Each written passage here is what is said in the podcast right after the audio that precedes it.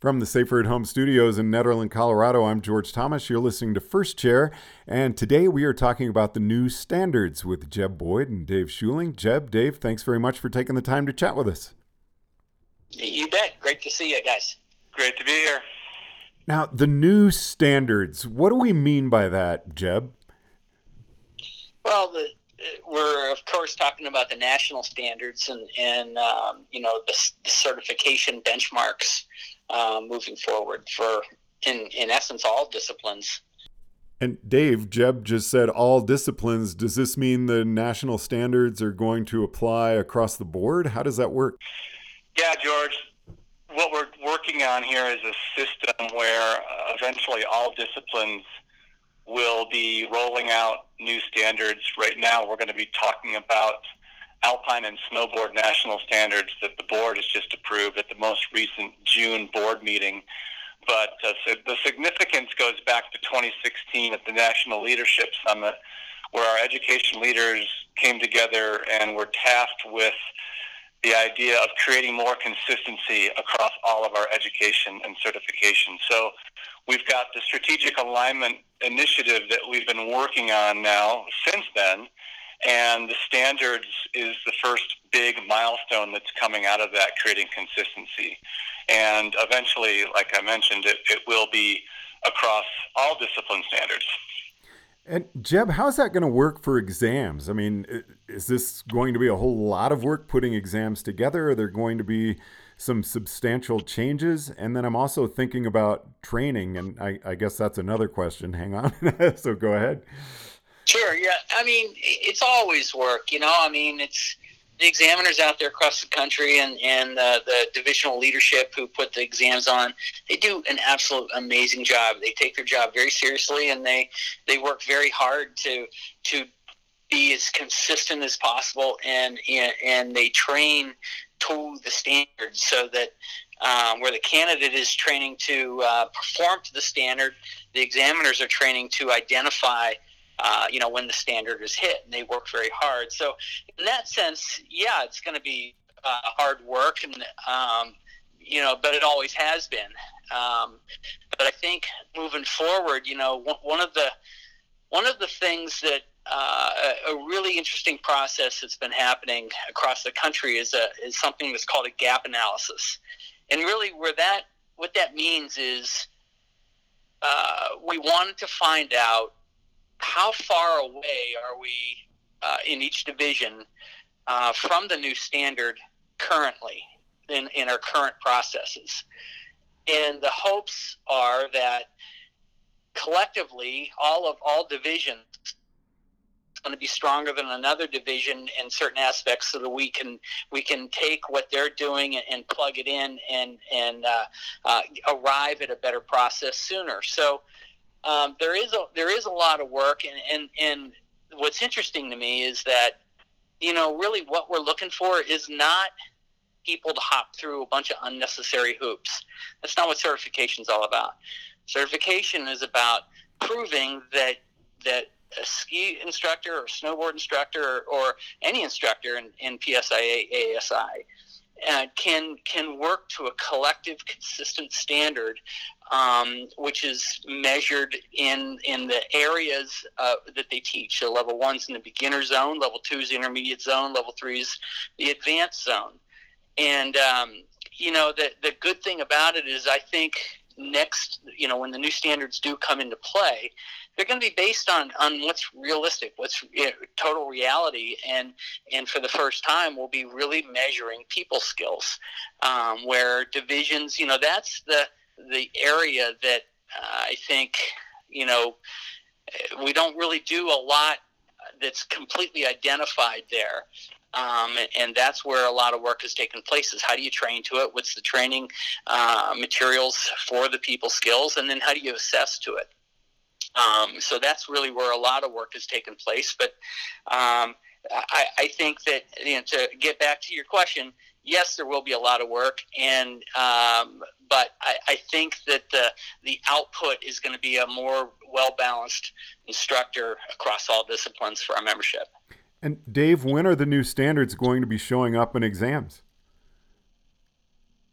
Just be standards approved this past June doesn't mean that they'll be coming for this particular season.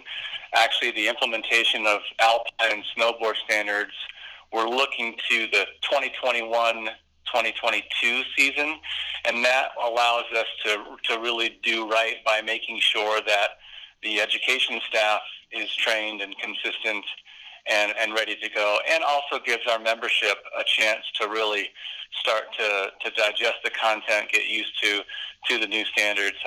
And let's face it, you know, with the exception of doing more assessment, like Jeb mentioned, in people skills, in interpersonal skills, and measuring that ability to do that, we're not talking about radically new and different standards. You know, we're still looking at the technical skills required to teach skiing and snowboarding, as well as teaching skills. You know, and that actually makes me think about how we've developed all these standards based off the Learning Connection Model framework, where we are looking at teaching skills, people skills, and technical skills, and all the fundamentals that go along with what great aspects of those three skill sets look like. And the Learning Connection Model has become really, you know, the watermark that's behind almost everything that we're doing in the association, and the standards are built off of that. You know, what I'm seeing here, and please tell me if I'm incorrect, but this really seems like a way to build teamwork among our staff at our ski and snowboard areas, because we're going to be able to combine training through all the disciplines, because teaching skills and people skills are actually pretty much the same, no matter who we're teaching. Would that be right, Jeb? Yeah, absolutely. I mean, that's been a key message that I've been using for a while now, that, you know, it's a true member school benefit, because member school directors, training managers, you know, you can have your training will go further. Your training dollars will go further with this new system, in the sense that you can hold, like you said, a teaching clinic, and that's applicable to a variety of disciplines. People skill clinics, you know, developing. I mean, what school does not want to have outstanding people instructors working for them? Everybody does. And so the value that will come from that is tremendous. You know, and not to mention the fact that using common language and similar ways of approaching things, it will make the opportunity for some instructors who like to do a variety of disciplines, it'll make it easier, because you're using a little bit more common of a language. And that, as well, is a great benefit to a member school, because you can, you know, you're incentivizing people to do more for the school, and that's always a great outcome. So, Dave, what was this like as it came together? I mean, I remember your early discussions where it was kind of like, how do we measure people skills? And now you've actually got it put together and approved. At what point were you thinking, okay, we're on the right track? And then, you know, I think we've got this where it's something we can measure. Yeah, I mean, a learned skill that is measured, you know, if you can actually measure it, you can learn it, and you can enhance it and become better at it.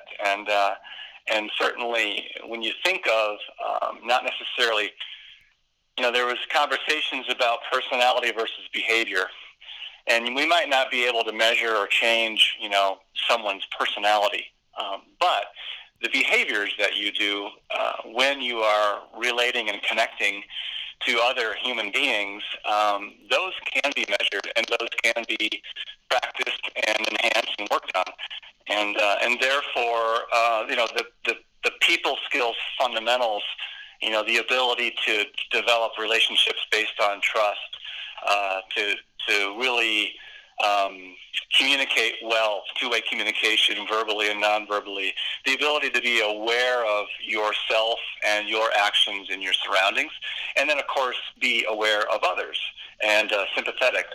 The emotional intelligence pieces are key, and those are really the four fundamentals that we speak to. And if you're aware of those and how you're interacting in the learning environment with other people, you can work on those skills, and you can certainly be measured and be helped to train to those skills as well. Now, Jeb, I'm just thinking again of training. I'm thinking of area trainers especially. Are there going to be some new classes offered in how to prepare your staff for exams, no matter which level?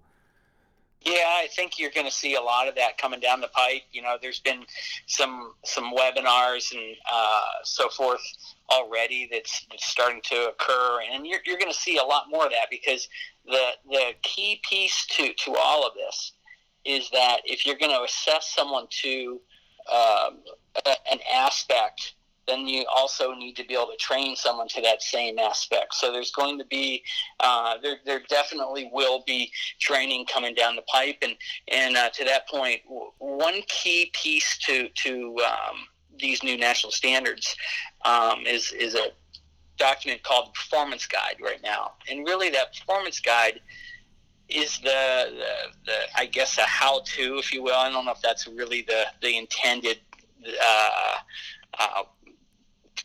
description of it, but it's supporting information that provides support to the learning outcomes and therefore the national standards, which will help and training managers and directors and instructors and examiners, which is the beauty of this document, is it goes in all directions, so that we're working off a similar sheet of music as we kind of get the band together here.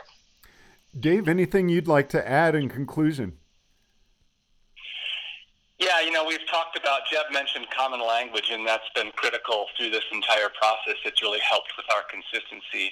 And he also mentioned learning outcomes. And a learning outcome is just simply what is to be achieved upon successful completion of either the clinic, the workshop, or the exam, whatever that might be. And so when we've developed these standards, all the different task forces have been using this learning outcome framework of what is to be learned, or what would we see as the ideal to be learned when you're successful in your certification, and then what is the criteria? What's the assessment criteria that says that you've actually learned that?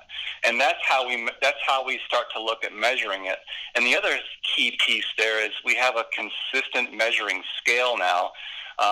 Historically, each division kind of came up with their own scale of measurement, and that created a little bit of inconsistency. But now we're all using a common 6-point scale to measure that criteria. So now when we think of training, whether it's education staffs across divisions or schools, home trainers, resorts, Jeb mentioned same sheet of music.